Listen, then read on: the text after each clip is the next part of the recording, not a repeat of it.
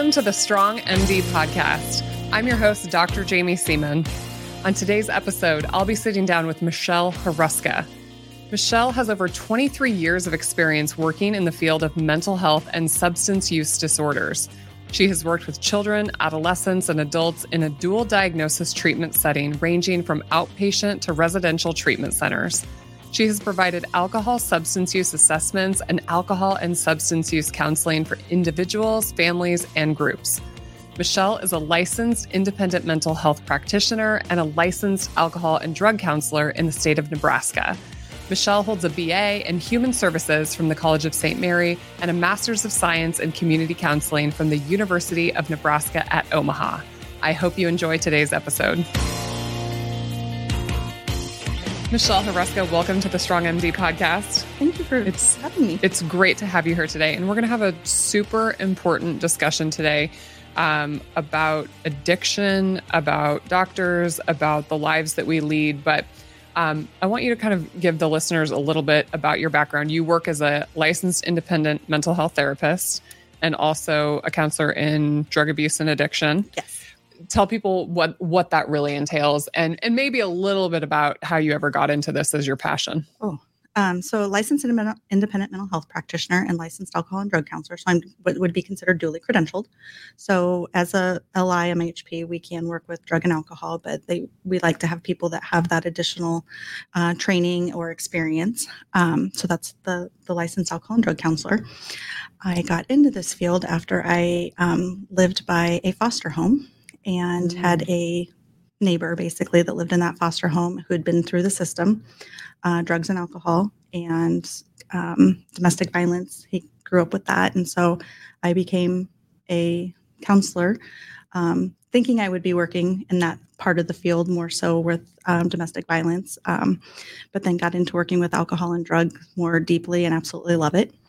So I've just continued my career now for 24 years now in drug and alcohol. So I really like that.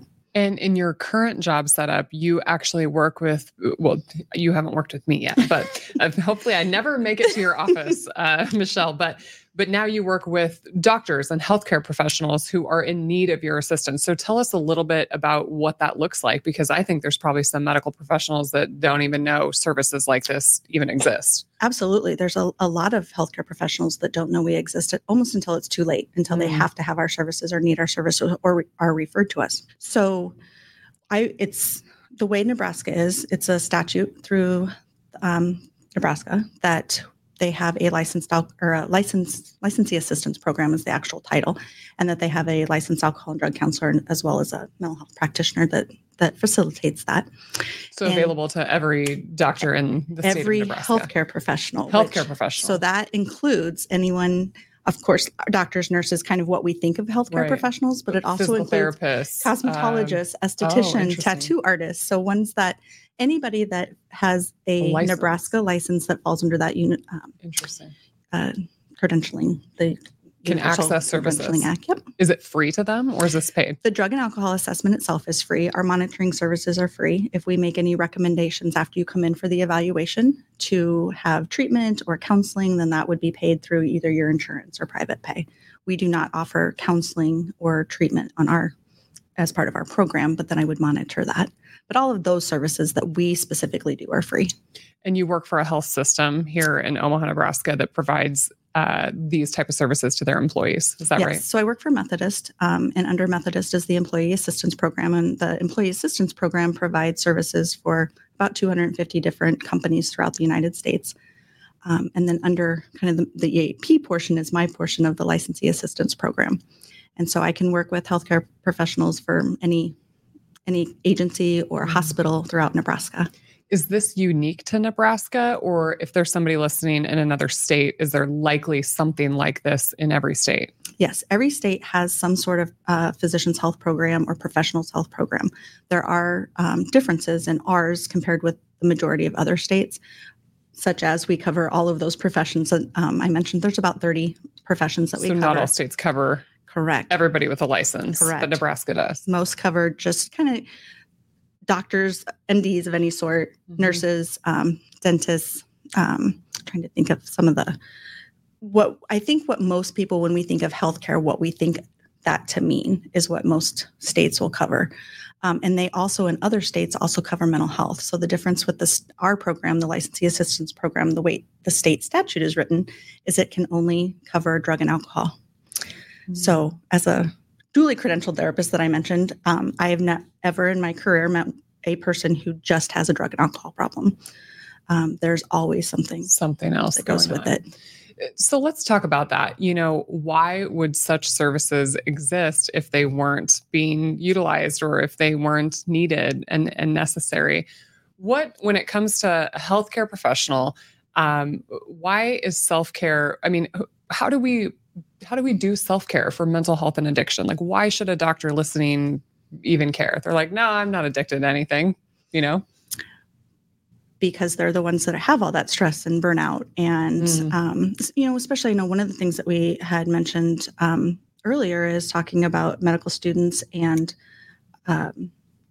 fellows and residents. Also residents. Yeah. And the fact that, particularly residents that have those long shifts where they're not getting sleep, they're not taking care of themselves, they're not, being able to spend time with family and friends. They're, all of their time is specifically to their job.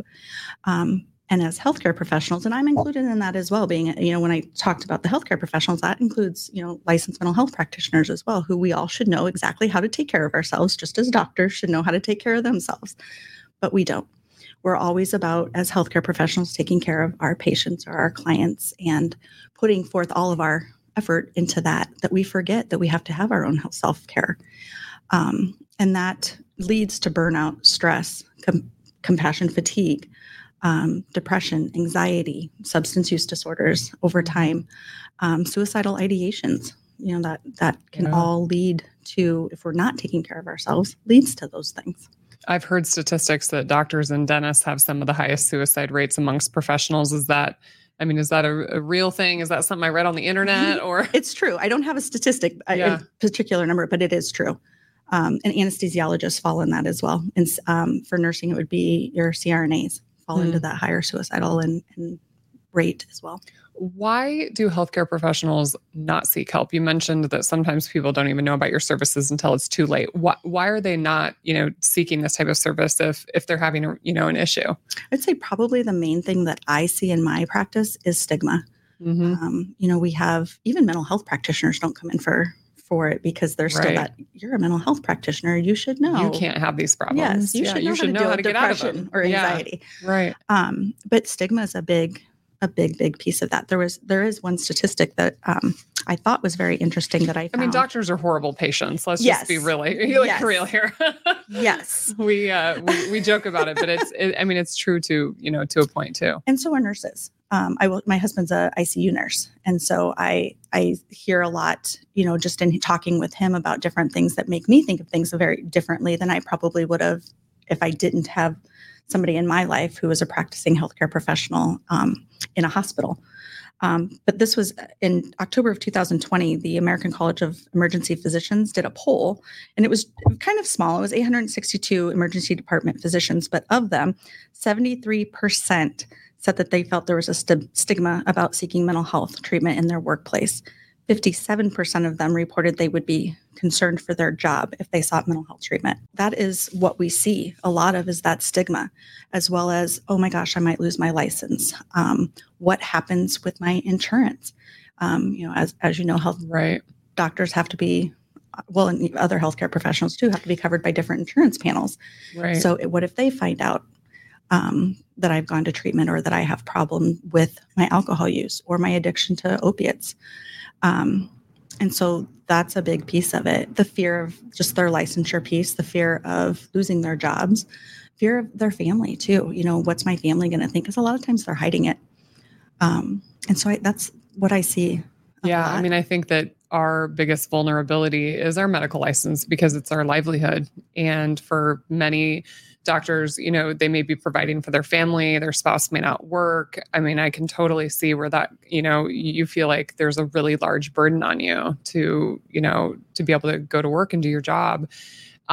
If you lose your license, you can't work. And then, yeah, you're right. Other things, medical malpractice, disability, and just the social stigma of this isn't something that we talk about a lot around the water tank, around the coffee table. And so is anybody feeling anxious today, Right. And a big piece of it, we're not talking, and that it's been, for so many years through starting in med school, it's pushed down and we don't talk about it. And I wouldn't even say I should just say med school as a whole, people do not talk about it because it's had this stigma. But I think within the healthcare profession, it is the fact that we kind of think that we should be able to handle all of it. We can help our patients. Why can't we help ourselves? Yeah. One of the things that I have always thought about too is, thinking about med school and then going into residency and kind of the superhuman, I have to be everything to everybody. Mm-hmm. And if I can't do that, then I'm a failure. So a lot of that too is people feel that they're failures, which very, very, very negative thoughts. Not true, but very negative of themselves. Yeah. Because there's prestige and you're distinguished. You're a medical doctor. I mean, this is something that a lot of people do aspire to, and not a lot of people actually jump through the steps to do it. Right. And it's financially a risk too. We pay a lot of money to go through training, and you may have large debt to pay off, and that adds another layer of, stress, financial stress to an already difficult job. Yes. Well, and the shame and guilt. Yeah. So much shame and guilt. And I would say that's a lot of what my clients will say when they get to the point where they are feeling that they're heading towards that recovery. They start talking about the shame and guilt. And that is a turning point for them, which is just amazing to see, because they can break that down. And many people that I've worked with end up doing trainings or, sitting with, if they have a small practice or if they are even a partner in a practice, they'll do trainings with their other partners or even with their nurses or PAs, whomever they kind of have working with them. They will do trainings with them to help, so that other people don't feel the same way. So that if they're having some problems, then they know they can step forward too and ask for help. That's incredible to use it for good. Mm-hmm. You mentioned that anesthesiologists, certified nurse anesthetists have this higher, the rate of suicide. When we think about addiction, alcohol, drug addiction, abuse, whatever, you call it, are there particular areas of medicine that do we see higher numbers? Like I'm thinking of subspecialties, I'm an OBGYN. Is it the anesthesiologist? Is it surgeons? Is it, one area that you see more than others? Or is it kind of not really, does it touch every little piece of medicine? So when I broke down, I did do some numbers just kind of for my own knowledge too, because I do it every day. So I don't look at whom I'm all working with as individual people, right? Right. I mean, as individual specialties, I look at, you're so-and-so and you're, Mm-hmm.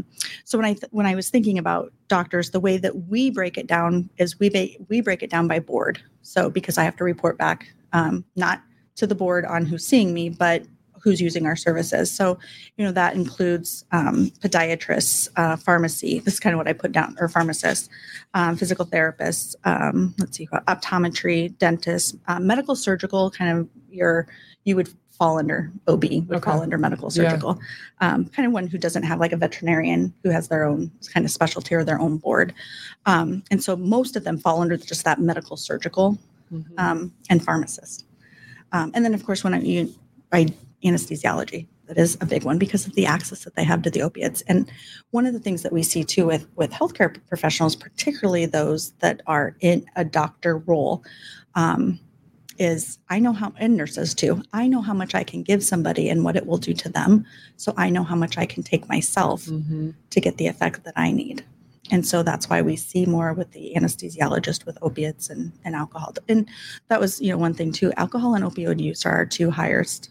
I was just about to ask, what are people addicted to when we talk about substance abuse? Yep. Alcohol and opiates. Those are still our biggest ones. I have some stimulant use in there, and some sedative use, but pretty much alcohol is the number one. I was looking at some numbers for myself and found out, just when I looked at last year, so we do our contract with the state, which is who I'm actually, the Licensee Assistance Program is contracted with them because they're the ones who have have it through the statute. And so from July 1st of 22 to June 30th of 23, of the 26 people that had a disorder, 14 of them were alcohol use disorder, 14%, or I'm sorry, 53%. So 14 of them. Yeah. So that's pretty high. I would love to talk about alcohol. So my husband and I went on I hate to call it a sober journey or being sober curious because we didn't really have a problem, but just working in the healthcare, world and I'm a huge advocate of preventative medicine. We decided to give up alcohol for a year. My father is a recovering alcoholic. And so from October 1st of 22 to 23, we gave up alcohol for 365 days. And it was such an eye-opening experience for us, really just seeing the world, being able to go to social events, to go to fundraisers, to go to these different places where normally alcohol, it's I realized how pervasive it really is. I mean, you're offered it on Friday night when you're out with the neighbors and then you're at dinner. The first thing they do is bring you the wine list, the cocktail list. Every fundraiser we ever went to was an open bar. I mean, we just didn't realize how much we interacted with it. And although we didn't have a problem with consuming, I have never in my life had to explain myself so many times. People are like, why aren't you drinking? Are you sick? Are you pregnant? Do you have a problem? Did you get a DUI? It was like, wow, I've never had to explain myself so many times. So how can we use something like alcohol just so openly and so freely in society? And then you're sitting here dealing with people where alcohol has absolutely ruined their life. So for somebody listening right now, how do they determine if they have a problem with using alcohol? I always tell people when things start happening in their life that they don't like, that could be arguments with family, could be arguments with significant others. When people start saying something to them that, hey, gosh, you seem like you had a lot more to drink last night than you usually do, or you're progressively getting, more. And when they start feeling that they're looking at their life, this is kind of where people end up with me. So I'm kind of going to answer two questions, I think. They start looking at their life and they're not feeling good about it. They might be getting, I wouldn't say in trouble at work yet, but they're coming to work late. They're not feeling 100% when they get there. But prior to that, I think a lot of the people that I've worked with, when they finally get to that point again, where they're really looking at that sobriety, they'll go back and say, I told you that I think this is where I started having a problem. Well, now I've learned that no, it was back here. It was when I would drive home from work at night and I would pass the gas station and go, oh, I should stop and pick up a bottle of wine or a 12-pack of beer. And not really thinking about some of those things. Or even like you mentioned, they start going to these events and they determine that, wow, I'm drinking more each time I go to one of these events. It does seem to taste better when you're not paying for it.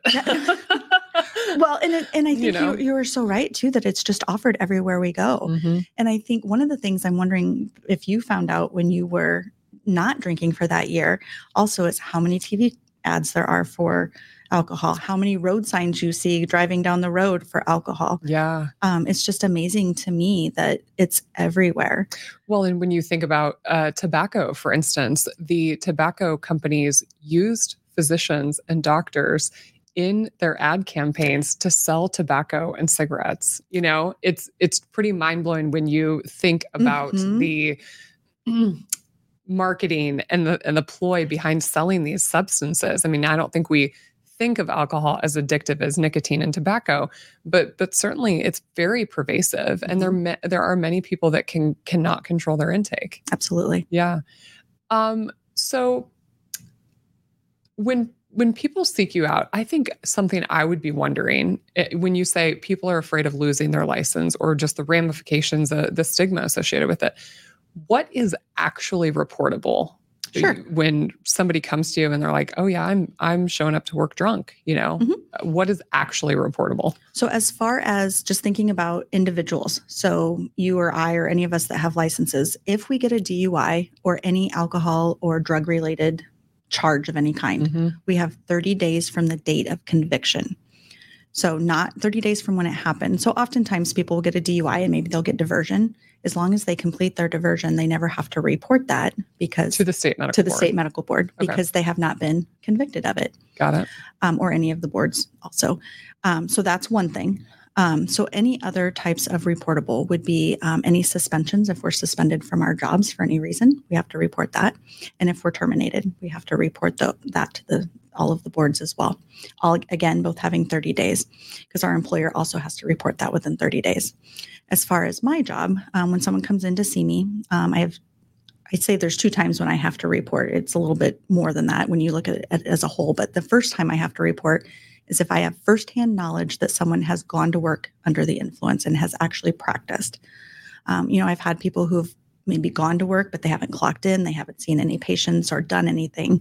They just have gotten there and have been like, no, I can't do this. This is the wrong thing to do. Yeah. Or somebody has stopped them. And so they've left. So if I know firsthand, and it has to be firsthand knowledge, I can't have somebody call and say, hey, this person's been drinking at work. Okay, you need to then go to your supervisor and tell them. The other time that I have to report is if someone's involved in our program, they sign a compliancy agreement stating that they will follow the treatment recommendations and, our monitoring agreement and whatever it is that, we're recommending that they do. So if they become non-compliant with that treatment plan, and that can be things from, not completing their counseling or treatment, whatever level of care we recommend. That could be not calling me and keeping in contact with me, not returning my phone calls. If I don't know, if I can't talk to you, I don't necessarily know what's going on. What's going on with you? Yeah. Not doing body fluid screens, continuing to test positive. That's a question I get a lot is, if I relapse once, are you going to report me? I will not.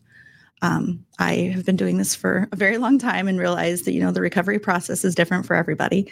And we have bumps along the way. Now, if you continue, drinking or using, then at some point, yes, I do have to report that. But typically what happens if someone has a relapse or a lapse, then I look at that and say, okay, what do we need to do? Do you need to go to a higher level of care? Do we need to increase your counseling? Do we need to increase meetings? There is something I would like to mention kind of while we're this is a good spot for it. The licensee support group, in Nebraska there, and it's very, similar to what I would say a Caduceus meeting is, but it's open to all licensed healthcare professionals in Nebraska of all levels, lots of nurses, doctors, anesthesiologists, all the ones that we've kind of talked about in there. It is offered here in Omaha. It's actually at the Hope Center, off right behind Methodist over there in Children's Hospital, on Tuesdays and Sundays. And then it is also via Zoom. One of the good things that came out of COVID was we've been able to open, or they've been able, I'm not part of that, and you don't have to be in our program to be in that. But it is open to, everybody now, because they don't have to be able to drive to Omaha. And so that has been something that's been wonderful for people to be able to meet up with other people that are in their same situation, that are healthcare professionals. And it really helps with that stigma and the shame that they feel that, oh, I'm not the only one. That's probably one of the one things that people say to me, pretty much everyone I've worked with, I have to be the only nurse who's ever done this. I have to be the only doctor who's ever done this. I'm sure I'm the only vet that's done this. Yeah. Right. Yeah. And I guess fortunately or unfortunately, however you want to look at that, they're not. I've always told people that I wish I did not have a job, and that healthcare workers and everybody, did not have to deal with addiction. But unfortunately, I will always have a job. When somebody enters your program, you kind of said it kind of depends what level of care they need. I'm just thinking to myself, I'm really busy. I don't have time. Okay, fine. So-and-so said I have a problem. Now I've got to do this thing, this extra thing. What does that look like? Is it weekly? Is it multiple times per week? Is it once a month? I mean, what does it look like to go through a program like this if I'm looking for employee assistance? So as far as the Licensee Assistance Program, which is separate from the Employee Assistance, so I just make sure. That's clear. So as far as our program and working with healthcare professionals and drug and alcohol, there's multiple different levels of care. So the basic would be our outpatient counseling, which is like one time a week that, we kind of think of. When we think of counseling, we think of, oh, you're going to a counselor. It's usually one time a week. Intensive outpatient is 3 days a week, 3 hours a day. And the nice thing about that now is it used to always be in the evenings. Now there's some during the days because, we have nurses who work overnights and doctors too, who kind of, depending on their on-call schedule and thing, so having that evening and day one is good. Then there's, partial hospitalization. That's usually, depending on the program, it's usually 5 days a week, 5 to 6 hours a day. And then residential or inpatient, which we always think of as that 28 days. What would require inpatient or residential treatment? So what I look for, there's the diagnostic criteria, same, as diagnosing somebody and kind of looking at what are their symptoms. So somebody who would need residential typically is somebody who might need detox. I look at, are they drinking daily? What's that look like? How much? Are they having withdrawal symptoms? Is their tolerance higher? They've got some sort of physical dependency. Very, very typical to have that physical. They don't always have that physical, but most of the time. And so that's where we look at inpatient. The other time would be is if they've tried a lower level of care and haven't been successful, then we would move somebody up to a residential or inpatient. And there is long-term residential, which is usually 90 days to 6 months. Yeah. We don't have any of those here in this area. So most often you would have to go out of state for those. Does a spouse or a partner or a family ever play a part in their therapy and recovery? Oh, absolutely. At least that would be the goal. And so a lot of the treatment programs and facilities, if they're inpatient, have family days, they have family counseling.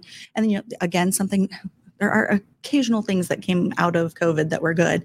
And that is the ability to do Zoom with your family and be able to do those sessions that way so that they can be a part of it. If they, I've had people that have gone to California for treatment and their family's here. So being able to include them, because when that person leaves that residential facility, they're coming back here. Mm-hmm. They're coming back to their family and the stress and maybe the marital problems that were going on because of the drinking, or the marital problems that were going on that, led to the drinking. Mm-hmm. Those things are still happening. And that is very, very important. And especially, with kids too, kids harbor a lot of anger towards their parents when they're drinking or using. When you dive into these sessions with people, of course, you're trying to figure out why do they have this problem in the first place, right? And certainly some of these substances are just naturally addictive, but I feel most people are probably using to get away or hide from some problem. Do you find that it's more work-related with physicians, or do you find that it's still, marriage issues, kid issues, or do you kind of think it's split halfway? Oh, that's a hard question. Yeah. Because I think it would be split. Multifactorial. Correct. Yeah. But I think that there's something that makes it begin. Mm. And I see a lot of the family piece of it, particularly with nurses, I guess would be the bigger one, who have kind of the crazy schedules of the 12-hour shifts and the overnights, and, really, how do you, work an overnight shift, have 3 kids and still try to be a wife and a mom or dad, and so wife, husband, and still maintain your own mental health and your own self-care. And so I see that a lot, I would say, with nursing. One of the things I think that I find different between male and female in nursing and as with doctors is the compartmentalization. Mm-hmm. I've talked a lot, even with my husband, about that because of, when COVID was happening and even now, but just the amount of death that was being seen. And, men were compartmentalizing that, which not always a good thing. It's good probably in the moment. Yeah. But then that, I think, is when we look at the work side of it, I feel like that might be where we're seeing more on the work side, is that they're not addressing how they feel about things that are happening at work around them. And it's usually, I think about a doctor having to talk to a family about some life-changing, diagnosis, or having to tell somebody that they have, a few short weeks to live. Yeah. That is not an easy thing to do. And so I feel, just in my experience and what I've seen, not only as in my profession or my position, but also in my own personal life with friends, that those are the types of things that I feel like lead to the work side of it, pushing towards the use, as well as what you were talking about as well with going to functions and there being alcohol there. Yeah, you're just exposed to it so much. Yeah, I was really asking the question because I notice a lot of my colleagues, there's a lot of burnout. And of course, there is death and there is dying, and there are cases that really weigh on our hearts. And you kind of talked about the differences between men and women, but I think just medicine in general, it's hard. We're expected to see a lot of patients in a short amount of time, and the patients are very demanding. And now we have these patient portal systems, and there's more administrative burden. There's so much clicking. And, so I was really trying to tease out, have we just created this hamster wheel for physicians that is really hard to create resiliency within, you know, or is it just that we're busy professionals and it's hard to maintain all aspects of our life sometimes when we're not really taking care of ourselves? I think combination. Yeah. You know, and I do agree with it with the, and I, you talked about the patient portal, and my thought with that is I think patients expect immediate results. Oh, it's, yeah. Because, and that goes to. It's a double-edged sword. Yes. It's a fantastic way to communicate that saves us from being on the phone, but it allows people access, and it certainly sometimes can get abused and in its own right. Which leads, I think, what you were talking to about the burnout too, mm-hmm. and the amount of patients. And then, you know, I think about in the hospital setting, not only do you have the patient that you have to work with, then you have their family members, right? And your family members, you know, when you go home, I think, you know, my husband walks in at night and my kids immediately are like, dad, dad, dad. And it's like, wow, he still has his coat on and his shoes on. And, you know, he's still got his bag. He hasn't even made it in the door yet. No time to decompress at all. Right. Yeah. And that drive home, you know, you're trying not to think about work. Yeah. But when you deal with people, I mean, how often do people really recover, or is there a large proportion that tend to kind of live in their addiction for the rest of time? You know, it's hard on my end because I don't always. You don't know? I don't get to know first, you know, because so with me, if someone is being investigated by the state, or if they've had to report to the state, at some point the state will typically take over. So that might be they're on probation. And so I see them, and then I don't really necessarily know what happens to them. But yes, I think overall there is a high percentage rate of recovery. And it goes back to a little bit about what you talked about earlier, is that our profession and our licenses are so important that we lose those and everything changes for us. So people tend to know kind of that's hanging over their, no, I won't say hanging over their head, but it's another reason for them to remain sober, is that I want to continue to practice, or I want to go back to practicing. Mm-hmm. And I think there is a high rate of recovery because of that. It's a little harder to just go down the street and get a different job, you know, if you don't have that license. And so they use that for them to their benefit, to know that if I don't stay sober, then I'm not going to be able to continue this. And then I think they just get to the point where people that really look deep within themselves in their recovery find that person that they were looking for, and that person that they were maybe before their addiction. Right. I get a lot of response from people of, wow, I was always present at Christmas, but now I'm present. I was always there, but I never knew what was going on. And wow, just the things that the memories and all of that I'm making now are so phenomenal. And they I think really focus on trying to remember those things, that what was a good thing about getting sober. Mm-hmm. I've also had a lot of people tell me that I didn't think I could have fun sober. So when people realize that they can have fun and they can do fun things and be fun with their family, and that helps them keep them in that sobriety too. And meetings for some people, and there's all sorts of different types of meetings. Like we require them to attend meetings. It doesn't have to be AA. That might not be for you. There's SMART Recovery. Just the social connection of. Yes. Yeah. Yes. There's Dharma Recovery. There's the licensee support group. SMART Recovery is a big one. Mm-hmm. You know, there's just so many out there now. Again, a positive thing with COVID became opening up all of those different types of meetings to people everywhere. I have people who attend meetings because of their schedule. Mm-hmm. They might go to a meeting that is actually based in a different country. But a meeting is a meeting when you're looking at it that way. It is that social connection, and it doesn't have to be physically in the same room together. Yeah. Do mental health disorders and abuse disorders tend to coexist, or are they independent of each other? I've met people who have mental health disorders that don't have a substance use disorder, but I can honestly say I've never met anybody who has a substance use disorder that does not have some sort of underlying or primary mental health. Mm-hmm. Yeah. Does the mental health issue tend to precede the addiction and abuse of a substance? Typically, yes. Yeah. I would say a high percentage of that, just in my experience too. Yeah. So how do I look out for my colleagues? If I think that there is somebody in my clinic, in my office, maybe a nurse that I've interacted with that I have some concern, what should I do? Do I approach them? Do I call someone? Give me some advice. Sure, absolutely. I guess it kind of depends on your role.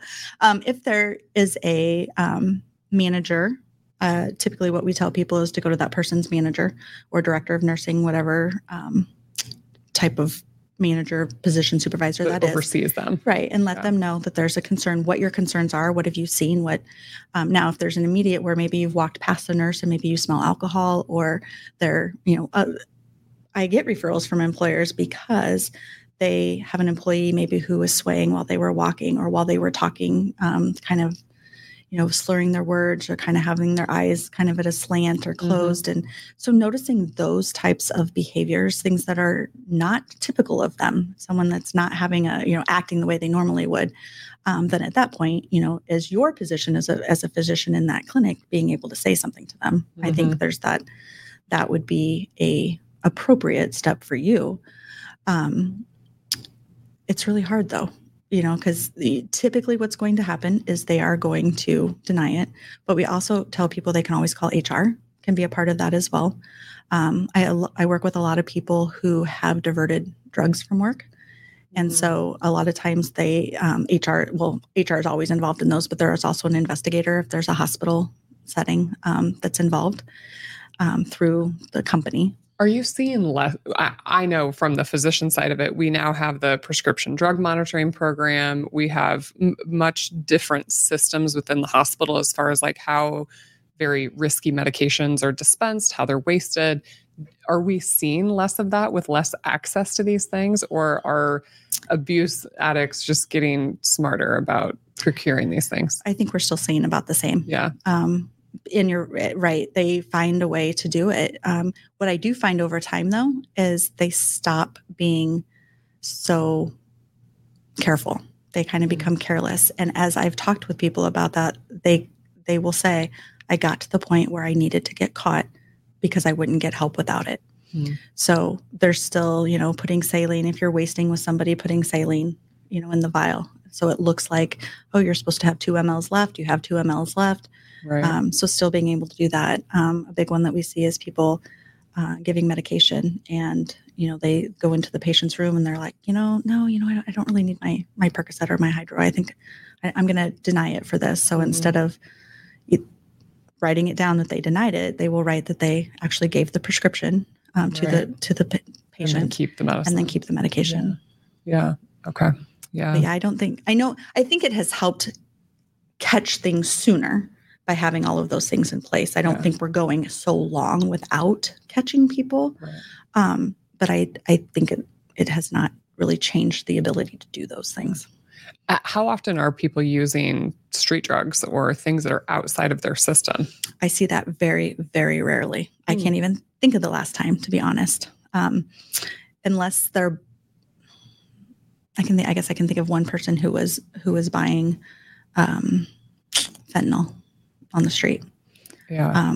But other than that, again, though, fentanyl. So, I mean, it's still a medical, right. But I don't have people that are using heroin, and occasionally I'll have a cocaine. I guess I've within the last year had somebody with cocaine, but very, very, very rarely. We're hearing so much about the opioid, the fentanyl addiction, and I've heard and seen, you know, tragedies from colleagues about, you know, who get it from sources that you don't know what you're taking, and we've seen deaths and overdoses and Narcan's becoming more available, you know, to the general population. But it's a scary time that we're living in with some of these very powerful medicines. Well, and fentanyl, in the hands of people who should not have them. Right. And the fentanyl, you know, being laced in other things, in marijuana. Veterinary medicines, carfentanil, all these. Yeah. All these types of things. Do you have any good stories for us? I hate to be like doom and gloom this whole podcast. I do. Can you tell us? Obviously, don't give us any identifying information. Right. But, So our program a little bit, we require a year of monitoring minimum. If anybody comes in with our program and we monitor them, I've had a couple people who've wanted to continue monitoring, just to kind of have that little extra knowing that, hey, if I have a problem, I can call Michelle. And those are fun in a way because I get to see them over time. And I've had people that have celebrated 5 years and with me and said, okay, I'm done. You need to cut me loose. You need to let me go. Okay. And people that have come in and, you know, I think about how I when I talk to them on the phone the first time and then see them the first time versus, and I don't typically see my people more than once. We do a lot of things by phone or over email, mm-hmm. But when they come in for the evaluation, which now I can do, via telehealth, but I might see them one time and be in their life for 2 years. And I think about that first or second time that I talk to them compared to maybe where they're at now a year later, and I can hear it in their voice. I can tell the difference. And those are the things that keep me wanting to do what I'm doing. You have those positives, you have those people that are like, gosh, my life last year at this time, I recently had somebody tell me, I didn't care about the consequences a year ago. Now it's not about the consequences. It's about, I love my sobriety and I love my life. And I love that I can feel my feelings and that I don't have to go drink every time I feel bad about something. I know how to deal with that now. And so those are the things that I love, mm-hmm. And then I also love when I see someone, that maybe lost their license, that I see it pop up that they got their license back. I'm like, oh, that's awesome, because they're doing what they need to do for themselves. We always say, do what you need to do. Do what you need, what we tell you to do. But I'm not telling you to do it because I need you to do it or I want you to do it. Mm-hmm. I want you to do it for you so that you can have all of those positive things in your life again. Yeah. Do people leave medicine? I've had some people. And I would say even before the pandemic, I had people that left just because they knew that was either their trigger or if they, worked around. I've had people that have changed where maybe they were working in a hospital and had access to opiates and benzos and all of that, and maybe have changed to a different position to where maybe now they're working in a clinic because they don't, want to have access to all of that, but they still want to practice. Yeah. Yeah. And I see that a lot with nurses too. A lot of that with nurses. You brought up the pandemic. Did you see higher rates of addiction and substance abuse through the pandemic? We did, mostly with alcohol. Yeah. I would say that was the biggest. People were home and mm-hmm. in their four walls. And it was a tough year for a lot of different reasons. So many. Yeah. Well, Michelle, this has been so wonderful. For somebody listening that's not in Nebraska, first, I guess, let's talk about somebody who lives in Nebraska. Mm-hmm. How can they find you or the Licensee Assistance Program? Absolutely. We have a website. It's LAPNE, so LAP Nebraska, basically, lapne.org. Or they can just type in Nebraska Licensee Assistance Program and our information will be there. Calling me, I work an 8 to 4:30 or 8:30 to 5 job, but definitely can leave messages, send emails, and get something set up if need be. Or if they just have questions, I have a lot of employers that call and just say, what do I need? Like you were talking, what do I need to do in this situation? I have this employee and I don't know what to do. And oftentimes I'll try to get them to call me, and people can call me and not ever give me their name. Mm-hmm. And I can work with them through just a phone call and try to get them, in the right direction if they're looking for something specific or if they have questions. Sometimes people are very afraid to come into our program because they know that piece of reporting to the licensure board is there. Mm-hmm. And I get that. That would be very scary to know that could happen. So I try to help people find other avenues if they need help. It doesn't have to be through us, but on the internet or. And for people outside of Nebraska, are there any good resources? I mean, gosh, these days with social media and with the internet, I mean, we have so many things, at our fingertips. Are there any good resources you can think of for people that might just be needing some help or looking for more information? Oh, I think whatever you're looking for, if you're looking for opioid use disorder, if you type it in, so much will come up. You're right. It's amazing. I think, the Center for Disease Control has a lot of information. Trying to think of some of the other ones. NIDA has lots of information out there. So I always try to tell people, make sure it's a good place, but you can also go to any addiction sites, like recovery places, mm-hmm. and they always have information on what to look for. Yeah. They might have some tests out there. There's online testing that you can do. The MAST, which is a screening test for alcohol, the DAST for drugs, those types of assessments that you can do right there online that will help you determine. Sort of self-assessment. Mm-hmm. Well, I can say that through our 1 year of being alcohol-free, we have seen the non-alcoholic beverage market skyrocket. So some days I want to take total personal responsibility for that I made it cool or something like that. But it is true. We're seeing, more non-alcoholic beers. I just saw the other day some advertisement for non-alcoholic seltzers. And really? So I'm excited that we're starting to offer these things that allow people to still kind of, engage in social situations and still kind of, be present in their life and not feel like they're, you got to order water. So well, and you mentioned too that people were asking you, I think for women, they immediately go to, oh, are you pregnant? Yeah. But men don't have that. It's right. Like, oh, what happened? What did you do wrong that you're not drinking? Stigma. Mm-hmm. Yeah. And it's, I should be able to walk around with a water or a Diet Coke or whatever and not have anybody ask me why I'm not having something alcoholic to drink. I got pretty savvy at ordering club soda with a lime and nobody asked, but I was amazed, and people sometimes would say too, oh, wow, I think I could do that for a month, but I could definitely not do that for a year. Right. And these are people that I would not identify as having a problem, but they fully admitted there is no way that they could cut that out for a year. Well, dry January, everyone talks about having dry January and not drinking anything. And, there's people who struggle with that. I've had people that I know in my personal life that give it up for Lent, and I think for some people, it's their thought that if I can do it for Lent, then I must not have a problem. Or if I can do it for January, I must not have a problem. Yeah. That doesn't, and maybe you don't, I'm not saying everyone does, but you could still potentially have a problem, even though you can give it up for shorter periods of time. I thought it was a great experience to just kind of see, does it add value to my life? Does it take away value? And I was amazed what we got out of it. We could still have fun. We still were able to vacation. We were able to really experience all the things that we experienced. And it was interesting what you said about somebody saying like they were more present at Christmas, when they were sober or clean.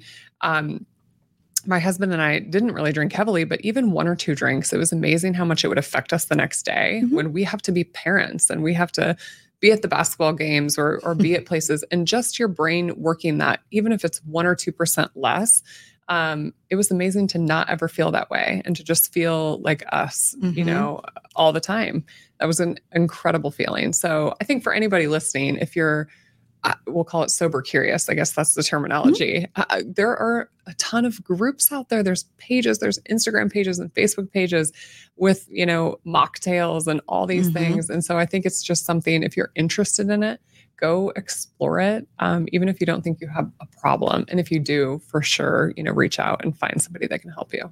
And I think something like that, too, gives people that don't have a problem an idea of what it's like for people who might have a problem to go to these functions. And I think I feel like it made you just feel more aware of how much it was around you and you didn't even really realize it. Yeah. Think about someone having an addiction and, maybe they're only, 30 days sober and they have to go to this event for work and here's all this alcohol. And then on top of that, you have people asking, well, why aren't you drinking? Oh, here, why don't you have your, or hand, directly handing it to them. So, I work with people too, just in phone calls. I talk to my people at least once a month, but some of them I talk to more frequently. And we talk about those things, especially as holidays are coming up as, New Year's, 4th of July, St. Patrick's Day, all of those ones where there's always alcohol, right? Yeah. Memorial Day is another big one, and what can you do to keep yourself safe? So making sure that you bring your own drinks, bring your own car, make sure you drive yourself so that if it gets too out of hand or you get to the point where you feel like you're starting to feel triggered, you can just get in your car and go, and you don't have to worry about being under the influence driving home. You can just get in and go, because that is hard. It's very hard. And, or bringing someone with you that's also sober, that's part of your support group. And so that they can be there with you. Yeah. We tend to really mimic the behaviors of the people we hang out with. So sometimes it's just finding friends that are doing really healthy things. And, it's tough though. And well, and those are the people that are your friends too, is that when they are not asking you why you're not drinking, but they're supporting it. Right. They're not teasing you about it, or they're not, handing it to you and say, oh, you can have one. Yeah. Find a tribe that supports you for sure. Well, Michelle, this was so wonderful. Thank you so much. Absolutely. I enjoyed this. Thank you so much for watching and listening to today's episode of the Strong MD Podcast. If you'd like to find more information, you can find links in the episode description. Please make sure that you like and subscribe to this podcast so you guys will never miss an episode. I'm your host, Dr. Jaime Seeman, and I'll see you on the next episode.